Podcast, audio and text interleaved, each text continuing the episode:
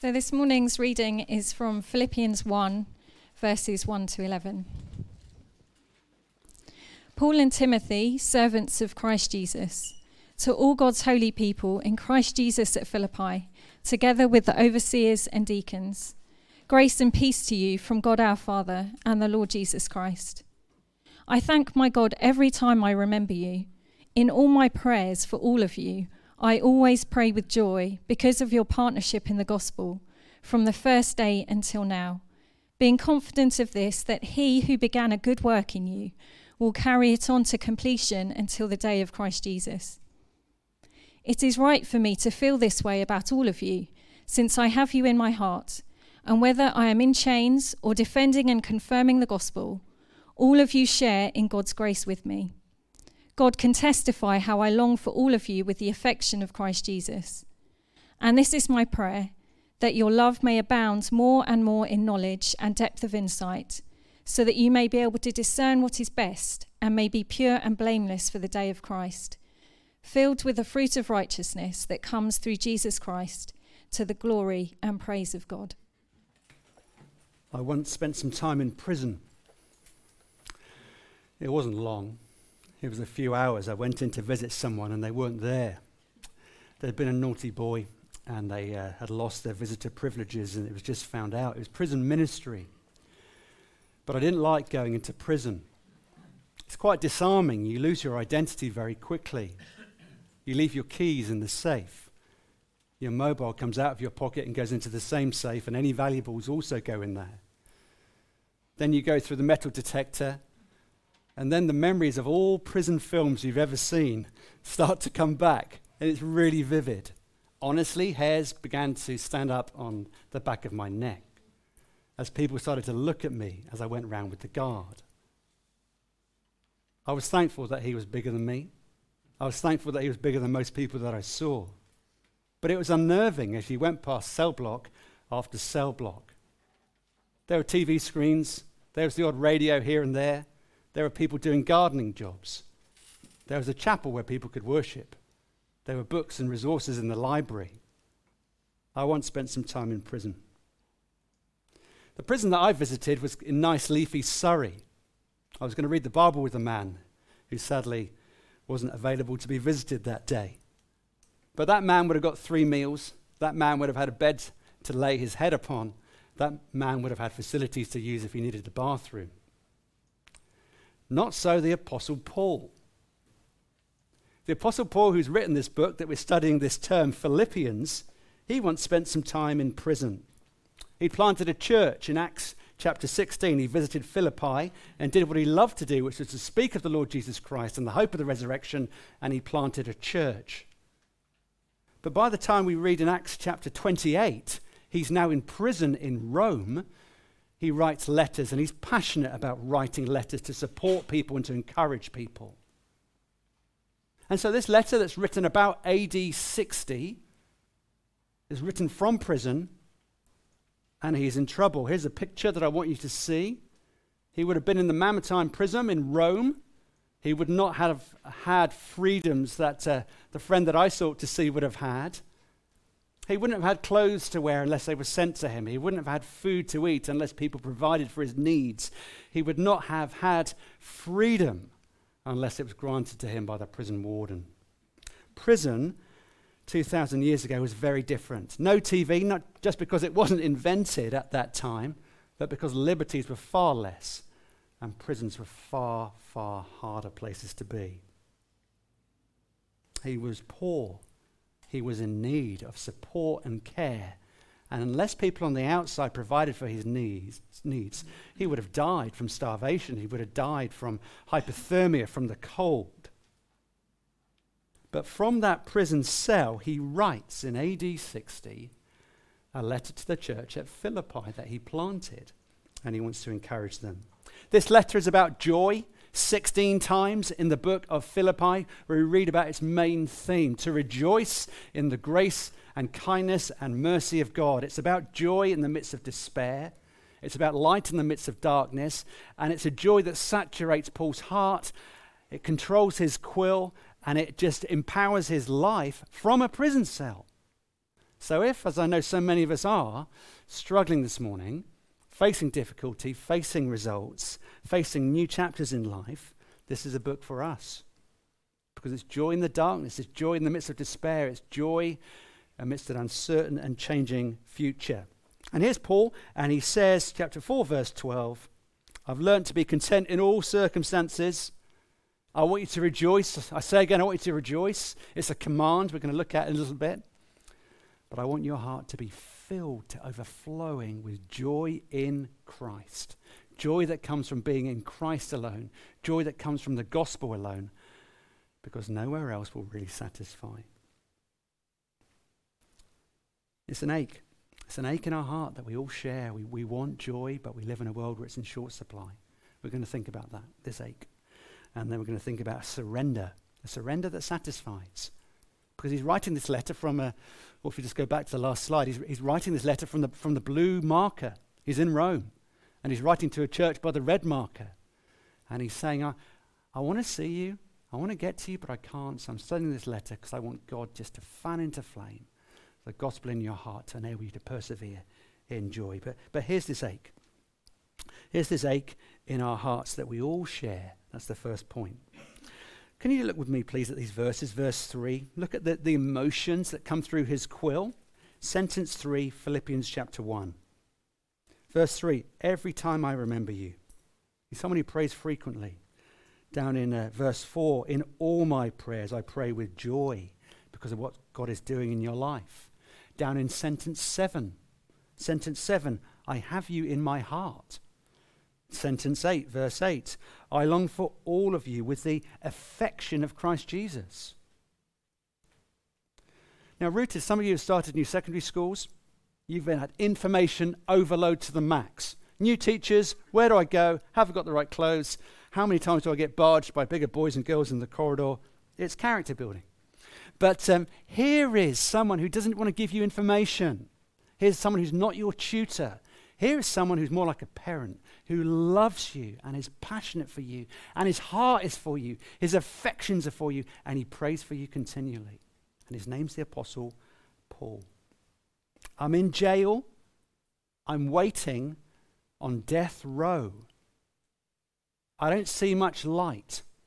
I've got very little resources unless they're sent to me. Going to the bathroom is really unpleasant and it's not private. And yet I see through the bars and I have a hope. I have a hope for a better day. I have a hope because my priority and my horizon, verse 6, verse 10, is for the day, for that day, for a future day, the day of Christ. I'm in this prison. I've lost all my freedoms, but I'm passionate about what Jesus can do through the partnership, chapter 1, verse 6, that I have with you and that you have with me. Now, here's a lady on a screen. I came across her in recent weeks. Her name is wonderful Ingrid Fetell Lee. She did a TED talk. You can find TED Talks on absolutely everything and anything. And she's written a book on joy, so she must know something about the search for joy. She says this She's an artist, and when she was an art student in America, she, she came on this journey to just explore and understand and pursue joy. She said, Joy is elusive. It's like a mist. We can't get hold of it. When I was a student, she said, I did some great artwork and I gave it to my professor. And the professor says, Your work gives me joy. Your artwork gives me joy. She said, I do not, not in a deep voice, I do not want joy. I want an A. I don't care if it gives you joy, I want an A. And I don't want an A, I want a job. That's what she said. And she started this journey to say, we don't live in a world where there's much joy to be had. How do we live in a world where there's so much sadness, where death is real for us all, where there is so much decay, where there's so much disease, where there's loads of disappointment, whether you're in year seven, year 11, or whether you've seen many, many decades? Our world is fractured, it's dull, it's damaged, and there's a lot of sadness around. How do we end up in a world like this? Paul, well, the Apostle Paul, who followed Jesus and who wrote this letter, he shares our search and our ache for joy. He's not in denial, he's not deluded, But he says, I have a joy in my heart so that although I'm in this stinking cell, I have a hope that's not lost. I have a hope that's not lost. I have a hope in the future because of Jesus and the gospel. Look at verse 2. In verse 2, he, he reveals part of the secret that he's found. He says, as he starts his letter, grace and peace to you from God our Father and the Lord Jesus Christ. He has peace in his heart, although there's a big, probably ugly looking Roman guard who's seen lots of bloodshed and lots of life at the door. And he says, My hope is not lost. My joy is not diminished. He, he has a wellspring in his heart of contentment and satisfaction. He could have written this. He could have said, Dear church at Philippi, I'm so fed up. I feel that God has deserted me. I want to see you, and I never will end. Like a long text message. But he doesn't, does he? He says, In spite of where I am, I am passionate about the gospel. My hope is to see you. And I want for you what I've experienced, which is deep and lasting joy. Is it not true that you've met friends uh, as adults or as young people and they have the latest gadget and they have membership to a, a fancy club and they have lots of resources for disposable treats and treasures and yet they're not happy? Do you not know someone like that in your life? There is a deep longing in our heart, an ache. It's like food. You know, if you're hungry, you go to a cupboard and you get some food because food is in such great supply in our country. If you are thirsty, you have a thirst that can be met and you go and get some water. You should get water, not Coke. That's the end of the telling off for kids. Paul is saying there's something in your heart and it's like a heat seeking missile. It has to have a target. And if you live for money, it will not satisfy. If you live for treasures in this land and in this world, you will never be truly satisfied. But there is a longing in your heart, that heat seeking missile, that if it is uh, locked in on Jesus, then nothing can make that joy diminish. Someone mentioned Christmas last week, I believe, at least at the last prayer meeting. Remember that passage we read at Christmas? It's on the screen. The shepherds and the angels. Luke records for us in chapter 2 of the Gospel Do not be afraid. Everyone's afraid when you see the angelic host. Do not be afraid. I bring you good news of great joy. That will be for all the people. What is the news? Today, in the town of David, a Savior has been born to you. He is Christ the Lord. When you're hungry, you need food. When you're thirsty, you need water. You need fluid, you need a drink. But for your heart's ache to be met, longing for joy, there is only one source that can do that. And his name is Jesus. He is the only one that will satisfy the ache of your heart, not your stomach and not your mouth for thirst. And Luke says that suddenly there's this great choir that appears in the heavenly realm in the skies, and they start to sing a song Glory to God in the highest, and on earth, peace. Look at verse 2. Paul says, Grace and peace to you from God our Father. It's the coming of Jesus that's like kindling in a fire that brings our hearts joy. Not the smile from a professor I don't want an A, I want a job. I want joy. Look at in John 15, John, uh, Jesus is speaking to his disciples. You don't need to turn to it, but John 15, he's describing this reality that soon he's about to die, he's about to go to the cross. But God is going to send a comforter. God is going to send the Holy Spirit, and he will minister to the ache of the disciples' hearts. And he says this in John 15 11 I have told you this so that my joy might be in you and your joy may be complete. Because Jesus is God, God, Father, Son, and Spirit is the source, the eternal dance, the eternal wellspring of joy and delight, one to the other. There's an indestructible joy in the Godhead. And Jesus says, The Holy Spirit will come to you, I will send him to you, and your heart will be like an overflowing wellspring of joy. The joy that I experience in the very Godhead you can experience that joy because of the person of the Holy Spirit. As a man who's written a lot about joy, I will not say it in his accent, but his name is John Piper. And he says this Jesus not only offers himself as the divine object of our joy, that's why we sing to him at church, but he pours his capacity for joy into us so that we can enjoy him with the very joy of God. That sentence is a deep well worthy of considerable consideration. But in Philippians chapter 1, verse 8, Paul says, I'm praying for you with the affection of Christ Jesus. In other words, I'm praying for you, Philippian church, through the bars. I'll never get to you. You're across the sea unless you go the long way round. I'm praying for you with a, a, deep wellspring that God has given to me because of the Holy Spirit. And I treasure and I love you and I'm affectionate towards you because of what He's done in my life and heart. So the source of joy comes from Jesus in the gospel, not on the vampire ride at the World of Adventures. The World of Adventures should not be the source of joy greater than the gospel. The source of joy this morning should not be in uh, just down the road in Chessington, it should be wherever God's people gather. That's the source of joy. But you look at the church, and sometimes joy is in pretty short supply. The church is full of grumpy people, it's full of sad people. That's okay. It's full of self righteous people. That's not okay. It's full of cynical and hard hearted people. That's not okay either. And one of the reasons is because we don't understand how joy works. There is this ache, this longing for joy in our hearts. Ask anybody, it's in short supply. But there's a thirst, there's a hunger, and there's a resource whose name is Jesus can only satisfy the deep longing we find in our heart. But how? How on earth is that possible?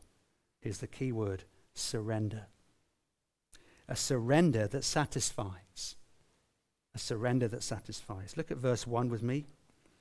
Paul and Timothy servants of Christ Jesus. Now, this word servant is actually slave. It's the Greek word for slave. And uh, the vast majority, up to two thirds of the Roman Empire, was a slave. Not slave in terms of what we would commonly see regarding skin color and the Americas, but slave in terms of willingly going into service in a household. It was like a job that you would go into. You could be very well looked after in the employment of a master. But think about slavery in the context that they would understand it. You could be a slave. And when you're a slave, you're no longer your master. When you're a slave, you don't have freedom for your time. When you're a slave, you do what your master or mistress tells you to do. You're under their loving authority. We hope it's loving. You're under their control. But your will is not your own. Your time uh, table is not your own. But Paul is saying we are willing slaves.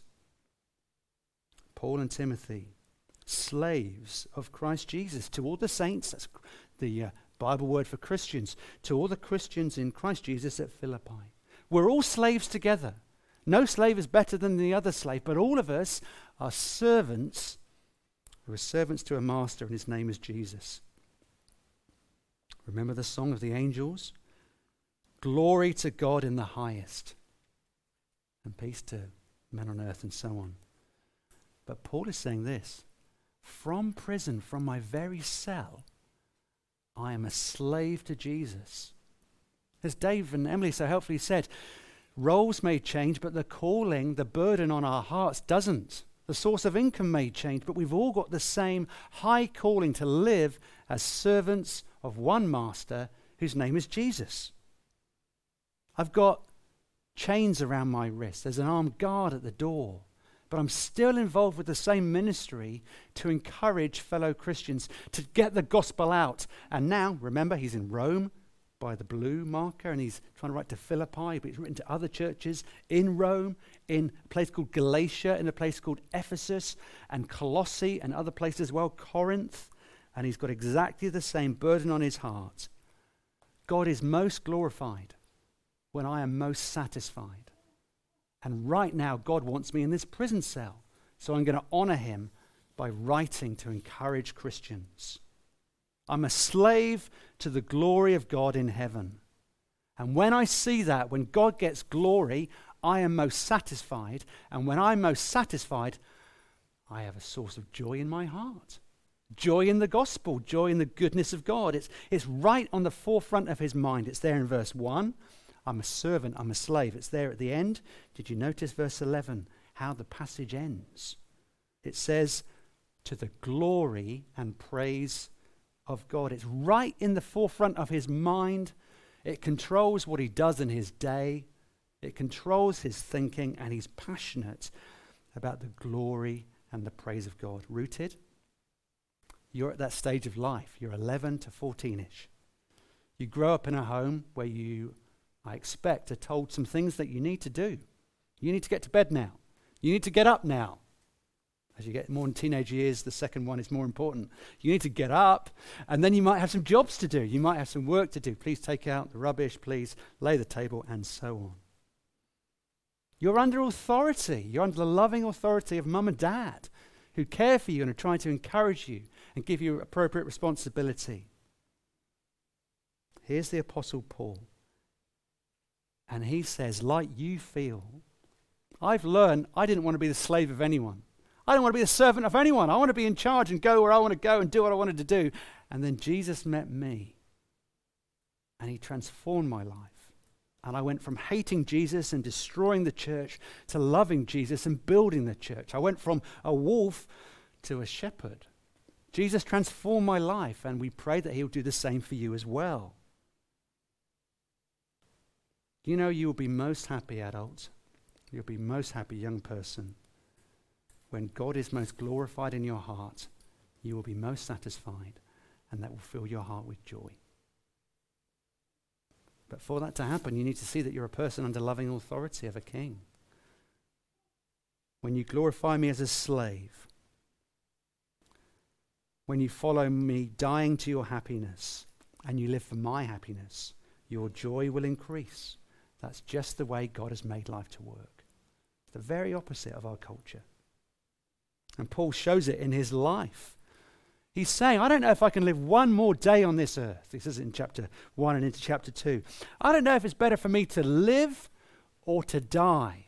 If I die, I will see Jesus face to face. But you know what? For me to live is Christ. And when I die, it will be gain. That's one of the key verses in this book. It's the key of how to find joy. Trusting Jesus living for Jesus is the source of joy. I've got a treasure in my life that I will rather die to see rather than live to win. And his name is Jesus. It's the gospel in his heart. I'll get rid of all my pleasures, all my freedom, even my life. You can take it all. But I'd rather have Jesus than silver or gold. You can take it all. But I'm living for Jesus. Now, Christian friend, I've got a long way to go on this. I like keeping my hands full of things and people and relationships. And maybe you too. But Paul is so challenging, isn't he, to say there de- should be a desire in your heart, Christian, to live for Jesus alone because you know that his fame and his renown are what you should be about. His glory satisfies. Living under his loving authority is the best place to be. When God is most glorified, you will be most satisfied. That's what Dave's praying. I want to go back to the Met Police. And I want to live for Jesus there in that hostile environment. I'm a slave to his glory because I love him more than anything else in this world. When that happens, there's just a flood out of your heart, as Paul's heart. I want to encourage you. My life is hard. My life is difficult. There's lots of reason to despair, but joy is not the same as happiness. And joy is joy unshakable. That's what it means to be a Christian. That's what it means to be a Christian. I mean, Jesus, he says, I am what you should be longing for. Other things are just like, well, they're just like C.S. Lewis said. C.S. Lewis said this if you look for a joy in this world, there's only some things that will partially satisfy. It's a really famous quote that I thought about not using, but it's so good, so I'm going to use it again. it would seem that our Lord finds our desires not too strong, but too weak. Lewis is saying we need to look beyond money, beyond sex, beyond relationships. We are half hearted creatures. We fool around with drink and sex and ambition when infinite joy is offered to us. We're like ignorant children who want to go on making mud pies in a slum because we cannot imagine what's meant by the offer of a holiday at the sea. We are far too easily pleased. Doesn't it take a lifetime to realize this? It takes God to bring us low. But this is the operating principle of the world, according to King Jesus and the Apostle Paul. You give Jesus everything, you hold nothing back, you serve him, and then you will experience indestructible happiness with God in your life. Very quickly, before we get to the table, how do you do that? okay, how do you do it? Here's how. Later on in the letter, uh, chapter 4, verse 4, you might like just flip over to it, it's only a page away. Chapter 4, verse 4, the Apostle Paul commands an emotion. You think, how can you do that? He commands an emotion. Here it is Rejoice in the Lord always. I will say it again rejoice. He's commanding an emotion. in other words, how do you have joy without it being solely intellectual? The letter begins, it's a longing, it's affection, it's love, it's passion, and now he's commanding you to feel a certain way. How is that possible? The answer is it's the Holy Spirit. The Holy Spirit who transforms your heart, who brings affections along with understanding. It's the Holy Spirit who's like the pilot light in your gas uh, boiler that you will need to turn on at some point this winter.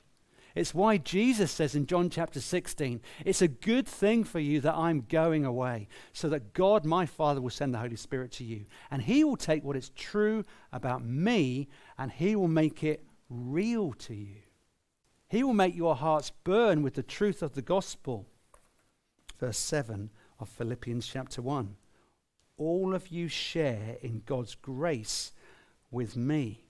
We share in God's grace with the Apostle Paul and every other believer when the Holy Spirit does a deep and lasting work in our life to take us from our proud position and to humble us, and to take us from our humble position and exalt us as we realize who we are in Christ. It's the beauty of the gospel. That's why, verse 2 of Philippians chapter 1, it says, from the pen of Paul, grace and peace to you. Grace to you and peace.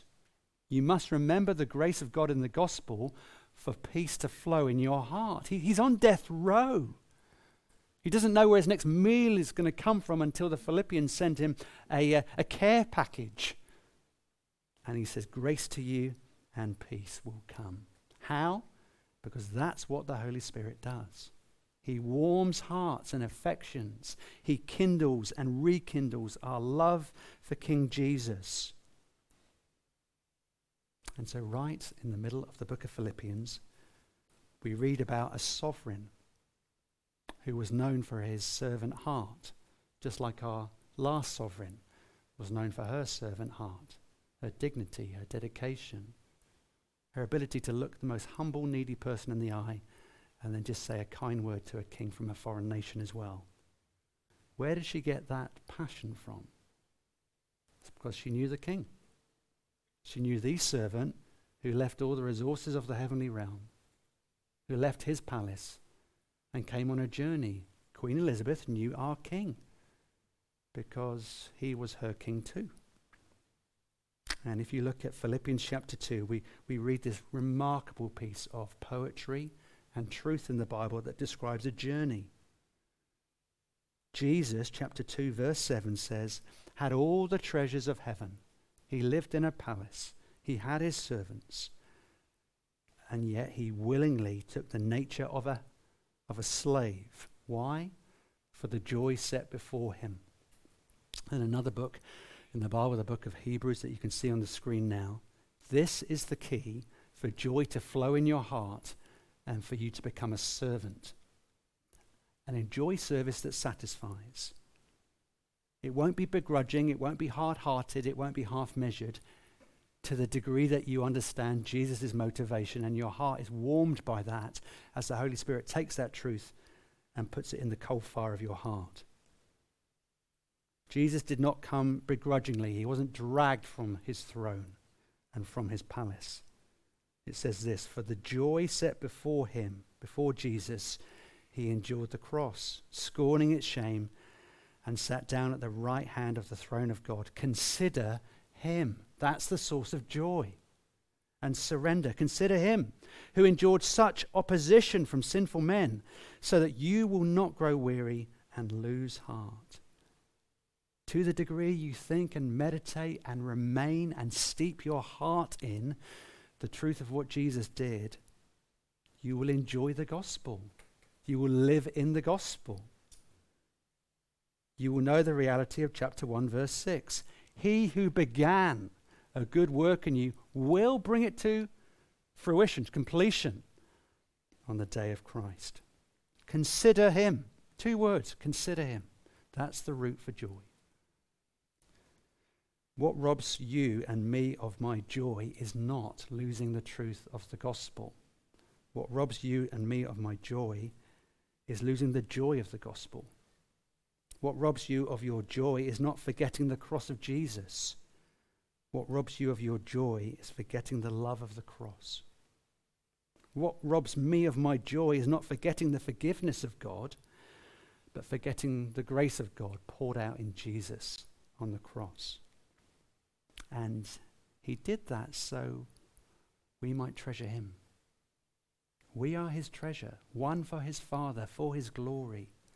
And if we treasure him, then his grace and his peace and his forgiveness flows into our heart and it will renew our affections day by day. He will become your treasure, you will become his servant, and your heart will be flooded with joy. Because when you glorify Christ the most, you are most satisfied. And joy will just be your heartbeat, no matter what your circumstances. And that's why Jesus invites his followers to come around a table. And someone else has written, we do that to taste and to see that he is good.